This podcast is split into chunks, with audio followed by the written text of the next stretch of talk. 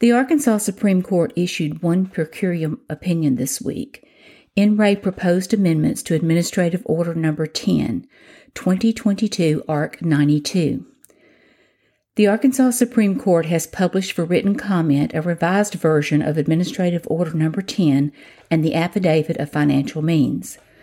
Comments may be submitted to Clerk of the Arkansas Supreme Court, Attention Child Support Committee, Justice Building, 625 Marshall Street, Little Rock, Arkansas 72201 through May 12, 2022. Some additions to the existing rule are indicated as follows. Section 3 Gross Income. Number 2 Gross Income Inclusions.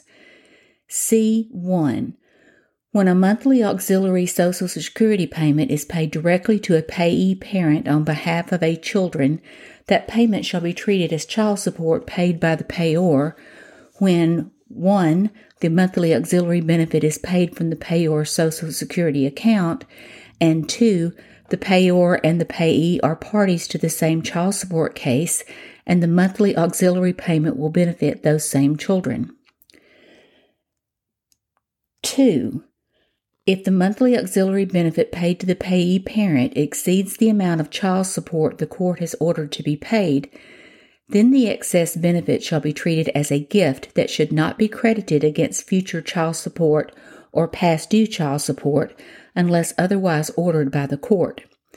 If the monthly auxiliary payment does not satisfy the monthly child support for which the payor is responsible, then the payor is responsible for the difference unless the court finds that a deviation is warranted as set forth in Section 2, paragraph 2 herein.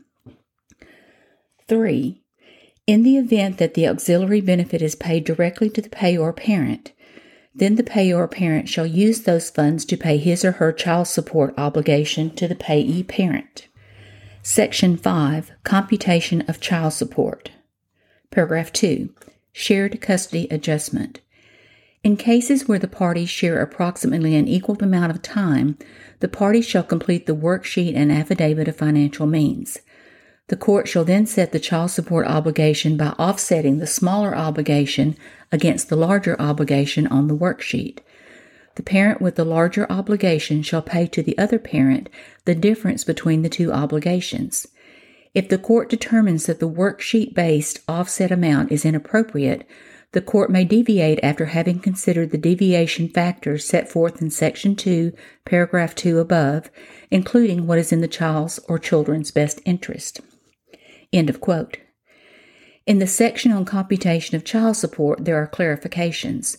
A footnote states the guidelines intend for the court to deviate in an amount to be determined on a case by case basis when the payor parent has more than 141 overnights with a children substituting overnights for the word nights. End of quote.